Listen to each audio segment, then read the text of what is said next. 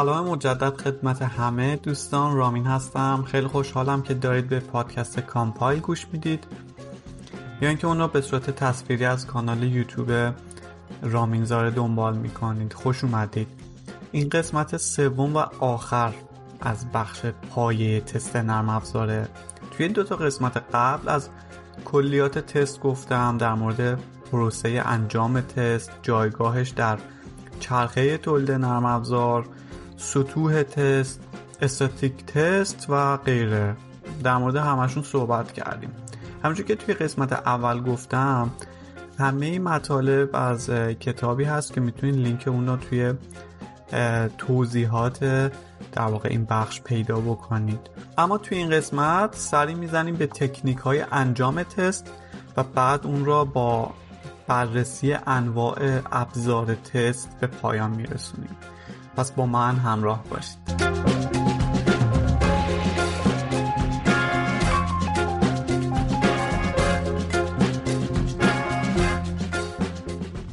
اگه یادتون باشه توی قسمت اول راجع به پایه تست یا مبنای تست یا همون test basis صحبت کردیم. در مورد شرایط تست یا test condition ها صحبت کردم.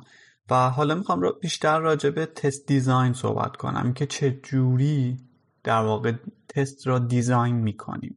فرض کنیم که توی سند specification یا هر شکل دیگه ای مقرره که یه صفحه با سه تا فیلد داشته باشیم.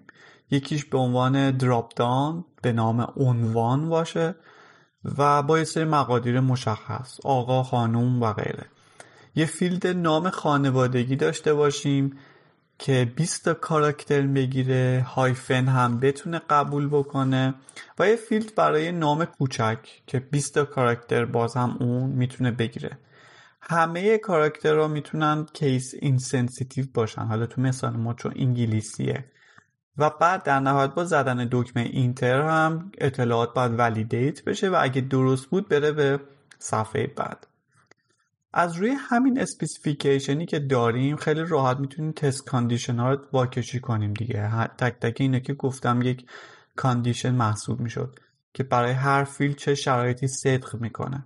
خیلی شبیه به business rule ایی که قبلا توی کد نویسی استخراج می‌کردیم و بعدا پیاده سازی می‌کردیم.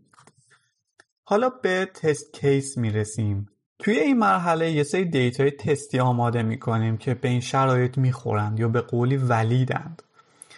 یه سری data هم درست می‌کنیم که معتبر نیستن این ولیدن. بعد شروع می‌کنیم یه مسیر را به ترتیب نوشتن. از اون بالا شروع می‌کنیم می‌نویسیم شماره یک ابتدا به منوی اطلاعات کاربر می رویم دو عنوان را آقا انتخاب می کنیم سه به محض انتخاب cursor روی نام خانوادگی می رود چهار در قسمت نام خانوادگی همبلینگ را وارد می کنیم پنج نام کوچک را برایان پر می کنیم و شش enter می زنیم یا روی دکمه submit کلیک می کنیم هفت برنامه به صفحه بعد navigate می کند این یه نمونه test case خیلی ساده است. به همین راحتی می‌تونیم بنویسیمشون. حالا توی test procedure ها این test case ها رو کنار هم میچینیم که با یه هدف خاصی قراره یه کاری انجام بدن و بعد با هم می‌تونن اجرا بشن. حتی می‌تونن یه سری تست با data های صحیح باشن که بهشون میگیم تست های happy path یا اینکه می‌تونن data هایی باشن که غلطن و بهشون میگیم unhappy. اولویت بالاها را می‌ذاریم اول باشن و هر گونه وابستگی هم بینشون در نظر می‌گیریم. توجه داشته باشید که این اجرا به شکل manual می‌تونه توسط یک انسان انجام بشه یعنی انجام دادن تست و execution ش و پیاده سازیش یا می‌تونه توسط کد هم اتوماتیک سازی بشه. اما بحث بعدی راجبه test coverage هست. اینکه چقدر از کدها با تست پوشش داده شده. توی اپیزود قبلم راجع به test coverage صحبت کردم. با این روش می‌تونیم به طور کمی محدوده و کیفیت تست رو بررسی کنیم و بگیم چقدر از تست واقعا انجام شده. با این روش دیگه نیازی نیست که تفسیر و تعبیر داشته باشیم نسبت به تستمون و اینکه چقدر از کار انجام شده. جملاتی بگیم شبیه به اینکه آقا تقریبا کارم تموم شده یا من هر چیزی که توی تست پلن بود و انجام دادم. اینکه چقدر تلاش روش انجام شده. در عوضش ما میایم با عدد و رقم درصد پوشش رو میسنجیم و می‌بینیم و این دوتا حسن داره. یکی اینکه کیفیت رو تونستیم کم می‌کنیم و یه سنجش و معیار براش پیدا کنیم. یکی اینکه راهی بهمون به میده که تخمین بزنیم. چقدر تست دیگه نیاز داریم که تمام بشه و برنامه ریزی بهتری داشته باشیم پلن بهتری داشته باشیم. جملات اون وقت میشه چیزایی شبیه به این. 75 درصد نیازمندی ها تست شده است. اینجور معیارها نه سابجکتیون نه کیفی. test coverage می‌تونه به هر تکنیک و روشی انجام بشه. مثلا می‌تونه تکنیک های specification based باشه برای اندازه گیری اینکه چقدر از functionality سیستم تست شده یا تکنیک هایی بر اساس ساختار کد باشه. انواع طراحی test case ها خیلی ساده‌ند و کتاب زیادی هم واسهشون نوشته شده. یه سری از این تکنیک ها مستقیما test case ها رو از روی specification ها استخراج می‌کنن یا یه مدلی که از سیستم داریم که بهشون تکنیک های black box میگیم. پس تکنیک های جعبه سیاه بر مبنای آنالیز test basis documentation هاست. بر اساس اینکه functionality مون قراره چی باشد و رفتار سیستممون باید چی باشه. یه سریشون مستقیما از روی ساختار کد و component ها نوشته میشه که بهشون میگن جعبه سفید تست های جعبه سفید یا white box یه سریشون هم experience based هم یعنی بر اساس تجربه tester یا برنامه نویس نوشته میشن که بهشون ad hoc هم گفته میشه به حال نه تنها تکنیک های نیستند که وجود دارن. ممکنه به مرور روش های دیگه هم اضافه بشه پیدا بشه و هر روز چیزهای جدیدتری هم واسه این موضوع بیاد. موارد زیادی می‌تونه روی انتخاب تکنیک ها تاثیر بذاره. مثل حتی موارد حقوقی قراردادی چیزایی که توی قراردادتون با مشتری نوشته شده. توی بعضی پروژه ها ریسک کار نوع ریسک فرق داره. دانش تسترها متفاوته. بودجه زمان و حتی استفاده کردن از در واقع یک مایندستی مثل اجایل. چون که توی agile مثلا تست ها به طور ضمنی جزء پروسه برنامه نویسیه تمامی اینا می‌تونه روی تکنیک های ما تاثیر بذاره. تکنیک های black box test همونطور که گفتم بر مبنای نیازمندی ها شکل می‌گیره. پس به راحتی میشه test case ها رو استخراج کرد که حالا می‌تونن به شکل رسمی یا غیر رسمی ثبت شده باشن و موجود باشن. نکته مهم این تکنیک اینه که ما توی اینجا تعیین نمی کنیم که سیستم چه راه حلی چه سلوشنی برای اون درخواست رو پیدا کرده و پیدا می‌کنه. در حقیقت طراحی طراحی تکنیکال سیستم کاملا از رفتار سیستم جدا میشه و کار به شکل جداگونه ای با ساز و کار خودش انجام میشه. طراحی تست فارغ از اینکه کلا برنامه چه شکلی نوشته شده و چه راه حلی داده در واقع انجام میشه. بعد که tester ها اون رفتار رو بررسی کردن حتی ممکنه خطاها و کج‌فهمی های زیادی از توی طراحی technical سیستم هم گرفته بشه و کشف بشه. این test case ها می‌تونن نیازهای non-functional هم پوشش بدن به طبع تا الان شیوه مختلفی برای نوشتن این test case ها پیشنهاد شده که من می‌خوام براتون بررسیشون بکنم. یه گروهشون رو میگن تکنیک های equivalence partitioning پارتیشن بندی هم ارزی. یه خورده ترجمهش سخته. گروه دیگه boundary value analysis ه یعنی آنالیز مقادیر مرزی. decision table testing تست با جدول تصمیم گیری. state transition testing تست تغییر وضعیت و use case testing و test caseی که بر اساس use case ها استخراج میشه. بریم با هم دیگه دونه دونه اینا رو یه بررسی کوچیک بکنیم. پارتیشن بندی هم ارز که امیدوارم درست ترجمه کرده باشم یا equivalence partitioning یه روش خیلی ساده است برخلاف اسمش. توی خیلی از حالتها مقادیر ورودی برنامه می‌تونن دسته دسته یا توی چانک های مختلفی باشن. فرض کنیم یه ورودی داریم که قراره که عدد قبول کنه عدد صحیح. خب این عدد که نمی‌تونه بی نهایت باشه. مثلا می‌گیریم اعداد بین منفی ده هزار تا مثبت ده هزار. ما اینجا می‌تونیم توی تست سه گروه عدد داشته باشیم سه تا پارتیشن داشته باشیم. تست اعداد منفی تست عدد صفر و تست اعداد مثبت. و به هر کدوم از این گروه ها میگیم یک equivalence partition پس این شکلی سه تا test case استخراج می‌کنیم.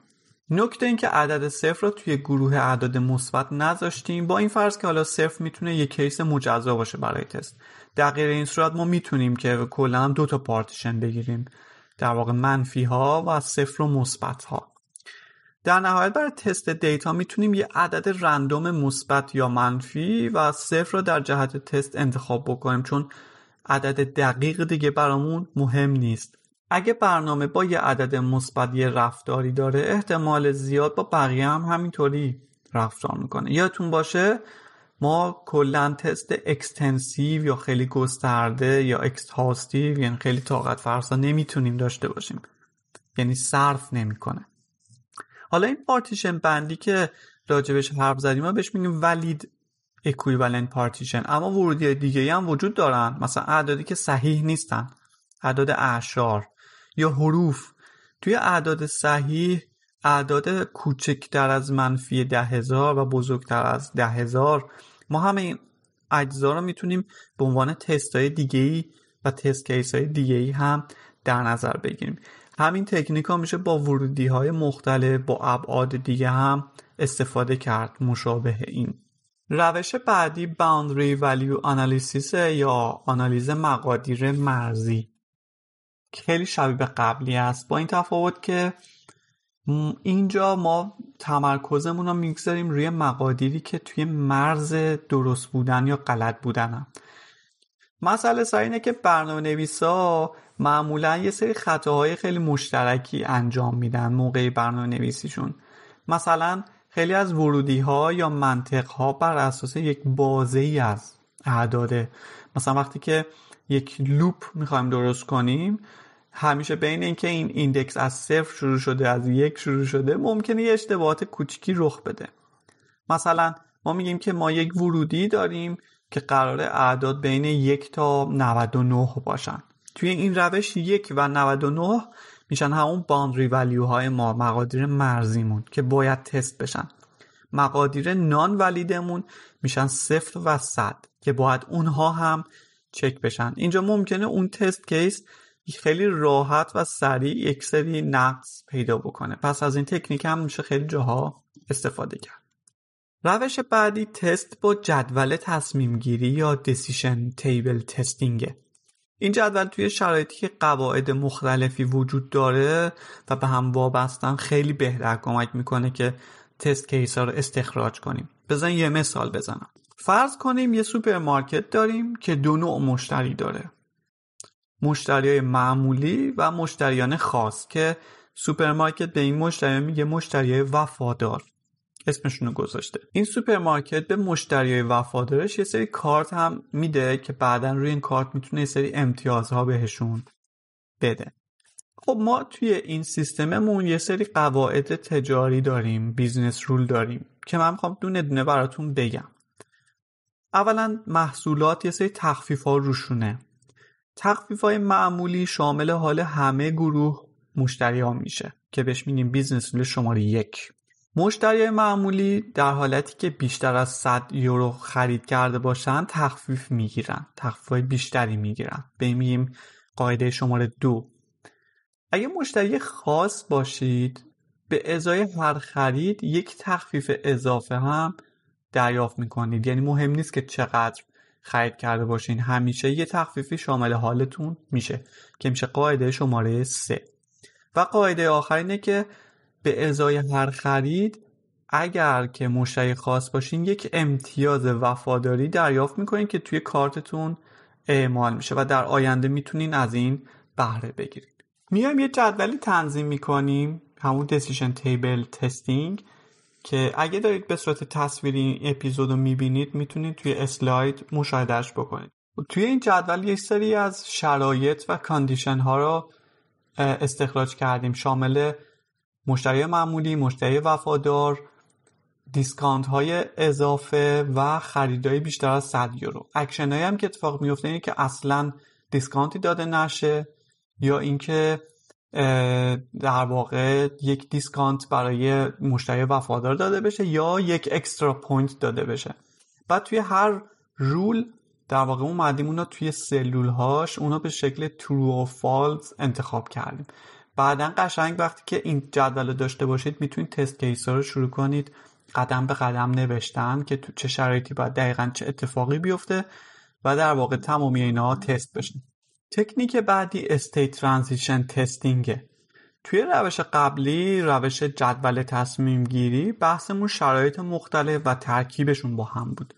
تکنیک تغییر وضعیت خیلی شبیه همونه با این تفاوت که اینجا تمرکزمون روی ورودی ها و تغییراتی که روشون اتفاق میفته و به خروجی منجر میشه است که بهش میگیم state یا وضعیت. این تکنیک دقیقا از روی دیاگرام state transition ی که توی UML داشتیم استخراج میشه. جایی که دقیقا رفتار سیستم رو توضیح میده و از این جهت state ها خیلی جالبند توی این دیاگرام می‌دونید که این وضعیت ها رو داخل یک دایره تصور می‌کنیم که با یه فلش به وضعیت های دیگه وصل میشن. روی هر فلش داره یک event اتفاق میفته بذار یه مثال بزنم.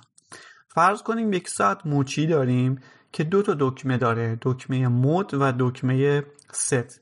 میشه گفت که دقیقا دو تا ایونت داره. صفحه نمایش این ساعت چهار تا حالت رو نمایش میده. حالت نمایش زمان نمایش ارتفاع سنج تنظیم ساعت و تنظیم دقیقه. حالا اگه توی حالت نمایش زمان باشیم و دکمه مود را بزنیم میریم روی حالت نمایش ارتفاع سنج و بالعکس. اگه توی حالت ارتفاع سنج دکمه ست را بزنیم هیچ اتفاقی نمیافته. اما اگه توی حالت نمایش زمان دکمه ست را بزنیم ما رو می‌بره به حالت تنظیم ساعت. توی تنظیم ساعت اگه دوباره دکمه ست را فشار بدیم یکی یکی به ساعتمون هی اضافه میشه. اگه تو اون حالت دکمه مود را بزنیم میریم به حالتی که تنظیم دقیقه است و اونجا هم به همین شکل. در نهایت توی حالت تنظیم دقیقه اگه مود را فشار بدیم برمیگردیم به نمایش زمان. می‌بینید که ایونت ها کوچیکن حالت ها کوچیکن ولی یه خورده جمعشون که بکنیم با هم دیگه خورده پیچیده میشن. ممکنه ما توی برنامه معمولیمون هم یک سناریوهای این شکلی داشته باشیم. حالا تکنیک چیه؟ تکنیک اینه که شبیه به جدول تصمیم گیری ها یه جدولی بکشیم که بهش این بار میگیم جدول وضعیت ها استیت تیبل که استی هم بهش میگن. سطرهاش میشن وضعیت ها که توی مثال ما وضعیت نمایش ساعت نمایش ارتفاع سنج تنظیم ساعت و تنظیم دقیقه میشه و ستونهاش میشه رویدادهایی که اتفاق میافته که میشه اینجا مود و ست. توی هر سلول اکشنی که باید رخ بده رو می نویسیم مثلا میگیم که اگه mode مون نمایشمون روی حالت time بود و دکمه mode رو زدیم میریم روی حالت ارتفاع سنج و display مون عوض میشه. اگه توی حالت set hour بودیم یا تنظیم ساعت بودیم و دکمه ست رو زدیم یک ساعت به ساعتمون اضافه میشه. تمامی اینا رو اینجوری استخراج می‌کنیم و باز به راحتی می‌تونیم این شکلی use case هامون رو بنویسیم و اون پیچیدگیش رو تبدیل به سادگی بکنیم. اگه دارید به صورت تصویری این اپیزود رو می‌بینید می‌تونید اون جدول رو توی صفحه نمایشتون حتما مشاهده کنید. تکنیک بعدی use case testing از روی دیاگرام use case استخراج میشه جایی که actor ها و تعاملشون با سیستم مشخص میشه. حالا می‌تونیم نگیم دقیقا از روی دیاگرام ولی از کلا از use case هایی که سیستم داره به صورت رسمی یا غیر رسمی تعریف کرده. این تکنیک در کل چون بیشتر توی لایه های business کاربرد داره برای acceptance test ها خیلی کاربردیه توی این لایه به test case ها سناریو هم میگیم. هر چقدر use case هامون تر و تمیزتر مشخص شده باشن منبع خوبی واسه تست کیس هامون هم خواهند بود و در نهایت نقص های بیشتری رو می‌تونیم این شکلی از سیستم استخراج کنیم.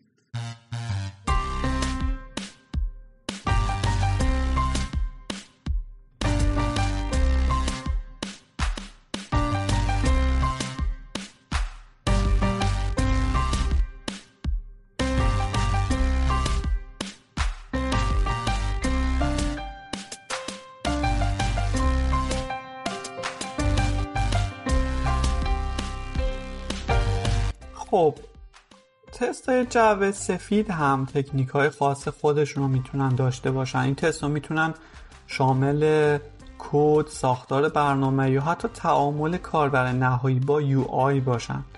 تکنیک اول رو بهش میگیم Statement Testing and Coverage شامل نوشتن test case که بر اساس statement های کدمون statement های خاصی از کدمونه که اونا رو بیاد چک بکنه و کاور بکنه.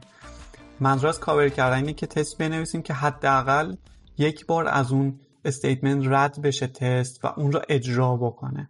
coverage این نوع تست بر اساس تعداد عبارت بررسی شده است که اندازه گیری میشه. تکنیک بعدی Decision Testing and Coverage.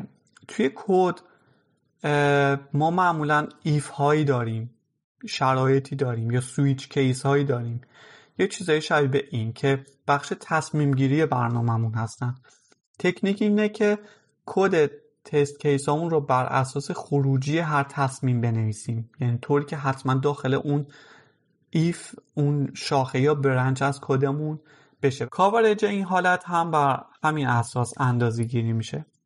توجه داشته باشید که ما توی این تکنیک فقط true outcome ها رو چک می‌کنیم. حالا توی در واقع تکنیک بعدی که اسمش هست the value of statement and decision testing ما میایم هم ایف ها رو و هم else ها رو با هم دیگه کاور می‌کنیم. یعنی هم true outcome ها رو هم false outcome ها رو. نقش coverage اینه که بفهمیم چه خط هایی در تصمیم بررسی نشدن و سعی کنیم نقص های از اون را توی برنامهمون پیدا کنیم. تستا می‌تونن کمک بکنن بفهمیم سیستممون آیا رفتار عجیب و غریبی نشون میده یا نه؟ تکنیک های بیشتری هم هستن که به تجربه tester بستگی دارن مثل error guessing اینطوری که tester بر اساس مهارت و تجربهش یه test case تهیه می‌کنه و اونها رو می‌بره برای قدم بعدی که اجرا بشن.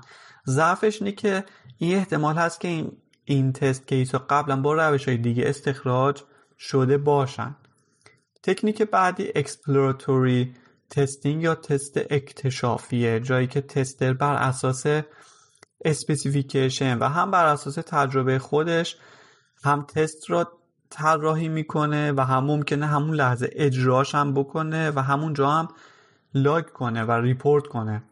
یه روش بیشتر چشمیه که انجامش میدیم. با این تفاوت که می‌تونیم مسیرهایی که رفتیم را به شکل test case ضبط کنیم ثبت کنیم و اونا رو بتونیم document شون کنیم. این روش exploratory testing که فکر کنم هممون بیشتر با این روش آشنایی داریم. خوبیایی هم داره سریع. توی یک بازه زمانی تستای بیشتری میشه انجام داد. اونجایی که فشار زمانی خیلی بالاست میشه ازش استفاده کرد. اما فراموش نکنیم که توی این تست ما باید حتما یک هدف تست هم داشته باشیم و منظورش این نیست که کلا بدون هیچ آمادگی و اطلاعی بخوایم برنامه رو تست بکنیم. تکنیک چک لیست هم وجود داره و بر اساس یک لیستی از مواردی که باید حواسمون باشه و آیتم هایی که می‌تونن به مرور زمان به روز بشن و غیره اونا توی ساختار برنامهمون چک می‌کنیم و کاورج هم اینجا میشه تکمیل همین چک لیست که آیا تمامی اونها تیک خوردن یا نه. و به تب مثل کاورج قبلی هم رسمی نیست. خب فصل بعدی کتاب راجع به مدیریت تست بود test management. که خب من به طور کلی در نظرش نمی‌گیرم. راستش علاقه هم به این بحث نداشتم. البته عنوانه جالبی داره که اگه علاقه‌مند بودید می‌تونید خودتون برید و مطالعه کنید. مثل اینکه سازمان تستمون به چه شکلی باشه. آیا tester هامون باید توی تیم جدا باشن خود برنامه نویسا باشن که البته می‌تونن همینها توی روش های سنتی پیاده سازی نرم و اجایل متفاوت باشن که خب هر کدوم خوبی ها و بدی های خودشونو داره. توی این بخش راجع به ریسک پروژه برنامه ریزی تست تخمین زمان نحوه گزارش خطاها ثبت و نگهداری تست کیس ها کاری که باید مدیر تست اگه وجود داره یا تستر انجام بده و وظایف هر کدوم صحبت کرده بود که خب من خودم هم خیلی سرسری از این قسمت رد شدم. خب آخرین بحثمون بحث بعدی راجع به ابزار تست یا تست ورها یا تست ابزار هاست اما ابزار تست یه نرم افزاریه که از یک یا چند فعالیت تست پشتیبانی می‌کنه. فعالیت های مثل برنامه ریزی و کنترل نگهداری specification ها مدیریت test case ها ساخت فایل ها و دیتا های تستی اجرای تست آنالیز تست و غیره. پس شامل یک بازه خیلی بزرگیه. استفاده از ابزارها ریسک هم داره. ریسک هزینه و زمان. اگر ما تصمیم بگیریم که همه فعالیت ها رو دستی انجام بدیم هیچ ابزاری نداشته باشیم تقریبا پروژه رو بدون هیچ هزینه ای می‌تونیم شروع بکنیم هزینه مالی. اما به مرور زمان اون هزینه به شکل خطی بالا میره و بالا میره چون که پروژه داره در واقع پیچیده تر میشه بزرگتر میشه و خب انجام دادن تمام فعالیت ها سخت میشه. در عوض اگر از ابزار استفاده بکنیم کار ممکنه اولش با هزینه شروع بکنیم. از یادگیری بگیر تا بودجه خرید license و چیزهای مختلف. ولی به مرور این هزینه با شیب خیلی کمتر و ملایمتری بالا میره و در نهایت در واقع به صرفه تر خواهد بود واسه پروژه. ابزارها بر اساس هدفشون بر اساس اینکه چه سطح چه نوع تستی قرار ساپورت بکنن چه تکنولوژی توشون استفاده شده یا کی قراره ازشون استفاده کنه متفاوتن. یه سری از ابزارها برای مدیریت تستان که این خود مدیریت تستان می‌تونه چهار گروه باشه. Requirement Management Tool ها که اسناد و نگهداری و سازماندهی می‌کنن. Incident Management Tool ها که میان خطاهای گزارش شده رو مدیریت می‌کنن و یه جای راحتی می‌گذارن واسه گزارش اونها مثل مثلا Atlassian Jira Configuration Management Tool ها که کارشون بیشتر برای مدیریت version ها release ها برای مشتری مختلف پلتفرم های مختلفه و test execution tool ها که برای اجرای تست ها schedule کردنشون و غیره استفاده میشن. یه ابزارهایی مثل Continuous Integration ها هم کار Configuration Management رو انجام میدن هم می‌تونن test execution ها رو schedule کنن و بعد نتایج رو برای هر build و تست های مربوطه یه جایی هم report می‌کنن و ذخیره می‌کنن و به هر کدوم یک version میدن. همچین نرم افزاری همچین ابزاری توی محیط های agile یه موهبت خیلی بزرگی محسوب میشه. ابزارهای مختلف دیگه هم هستن که مثلا static test رو support می‌کنن مثل ثبت و ضبط جلسات review و نتیجه هاشون که به نظرم یه خورده قدیمی هم شدن. ابزار code review مثل GitHub، GitLab و غیره می‌تونه به شکل ابزار static analysis باشه مثل Sonar یا plugin ایی مثل FindBugs توی Java. این ابزار می‌تونه حتی با CI server ها یا همون Continuous Integration ها هم integrate بشن و با هم دیگه این کار را بتونن انجام بدن. گروه دیگه ای از ابزارها می‌تونن از طراحی تست و پیاده سازی تست پشتیبانی کنن. یه بخششون بهتون اجازه میدن که بیاین test case ها رو بنویسید مدیریتشون کنید. من حتی plugin ایی دیدم توی Jira که این امکان رو بهتون میدن که چه بهتر که تا میشه ابزاری داشته باشیم که چند تا کار رو با همدیگه یک جا support بکنه. اما در کل tools ها و روش های مختلفی می‌تونید پیدا کنید. شما باید به فکر test data هم باشید. دیتا هایی که پیاده سازی تست قرار ازش استفاده بکنن. تکنیک های مختلفی هم براش وجود داره. این دیتا ها می‌تونه توی لول های تست بالاتر در سطح سیستمی حتی قابل نسخه بندی هم باشه. قابل به روز رسانی هم باشه. طوری که توی سیستم های پیچیده تر هر build و release بتونه به نسخه از اون test data ها ارجاع پیدا بکنه که توی اون شرایط به همچین چیزهایی نیاز داریم. تکنیک های زیادی هم توی این implementation تست ها هست و طراحیشون مثل TDD ATDD BDD که خب BDD همچون که می‌دونی من یه اپیزودی راجبش قبلا صحبت کردم. هر دوی ATDD و BDD بهتون اجازه میدن که تست کیس ها را توی همون محل کد نویسیتون نگهداری کنید و اونا رو به یک فرمتی بنویسید که هم ماشین بفهمه هم انسان. ماشین می‌تونه اونا رو بفهمه و می‌تونه حتی اجراشون هم بکنه که باز برای جایی مثل agile یه امتیاز خیلی عالی محسوب میشه. حین اجرای تست ها ابزارهایی هم برای مقایسه نتایج باید باشه که بشه باهاش regression test ها رو هم واکشی کرد. که البته تقریبا همه ابزار CI ها اینا رو دیگه انجام میدن. دسته دیگه ابزارهایی هم هستن که برای dynamic analysis استفاده میشن. کارشونه که نقص هایی که توی static analysis گرفته نشده رو پیدا کنن. یعنی اونها رو با اجرای کد بتونن پیدا کنن. مثل coverage tools ها که حین اجرای تست ها و کد ها میان پوشش کد را بررسی می‌کنن. یا حتی ابزارهایی هستن که به نوعی کار profiling انجام میدن. یا بعد از اجرا مشکلاتی رو به شما گزارش میدن. یه ابزاری مثل Sonar یه بخشی از این dynamic analysis رو هم داخل خودش داره. البته من هی میگم سونار چون این ابزار رو می‌شناسم. شما ممکنه برای زبانهای خودتون یا زبان خاصی ابزارهای مختلفی قطعا پیدا بکنید.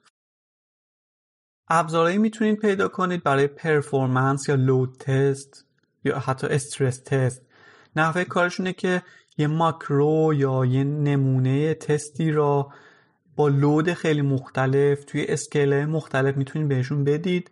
با دیتا های تستی حتی رندوم زمان بندی های رندوم و بعد این ابزار اونا رو می‌تونه براتون اجرا بکنه. اگه خیلی بار بالایی می‌خواید تولید بکنید یه سری ابزار بهتون اجازه میدن که در واقع بیاید این بار را به صورت عرضه شده از روی چند تا سیستم تولید کنید روی برنامهتون تا بتونین را بهتر تست کنید. که خب البته هزینه برتر هزینه زمانی و دانشی هم داره.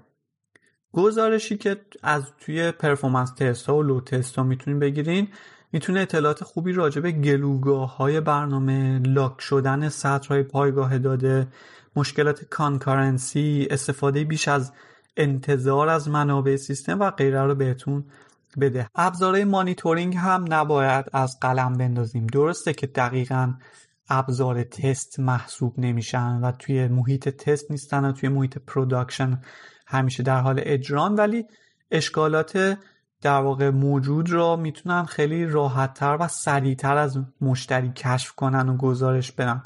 و از این جهت داره میشه یک جور ابزار تست دونست. این ابزار توسط تیم پشتیبان استفاده میشه و هر چقدر کدمون توی لاگ گرفتن اتفاقات مختلف توی لیول های مختلف بهتر عمل کرده باشه این ابزارها هم می‌تونن مفیدتر باشن. به علاوه اینکه با این ابزارها میشه پرفورمنس سیستم را پایش کرد. در واقع فشاری که روی پایگاه داده سلکتایی که روی پایگاه داده انجام میشه رو میشه رصد کرد و در نهایت به تیم برنامه‌نویسی گزارش داد. ابزار ابزارهای دیگه خیلی هست که می‌تونید توی شرایط مختلف ازشون استفاده بکنید. مثل ابزارهایی برای تست امنیت برنامهتون یا تست usability accessibility localization UI تون اینکه آیا همه افراد می‌تونن راحت با این سیستم کار بکنن؟ ممکنه حتی شما برای نیازهای خاصی که دارید بخواید ابزار خودتون را استفاده بکنید یا بسازید. این بخش کتاب با بحث انتخاب ابزار تست تموم میشه که خب دیگه احساس می‌کنم توی حوصله این پادکست نیست.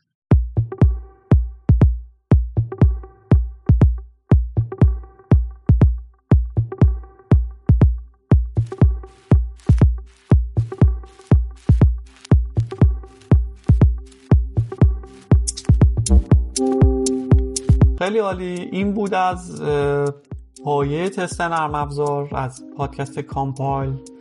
کتابی که خلاصش رو شنیدید به نظرم کتاب خیلی پرمغزی بود.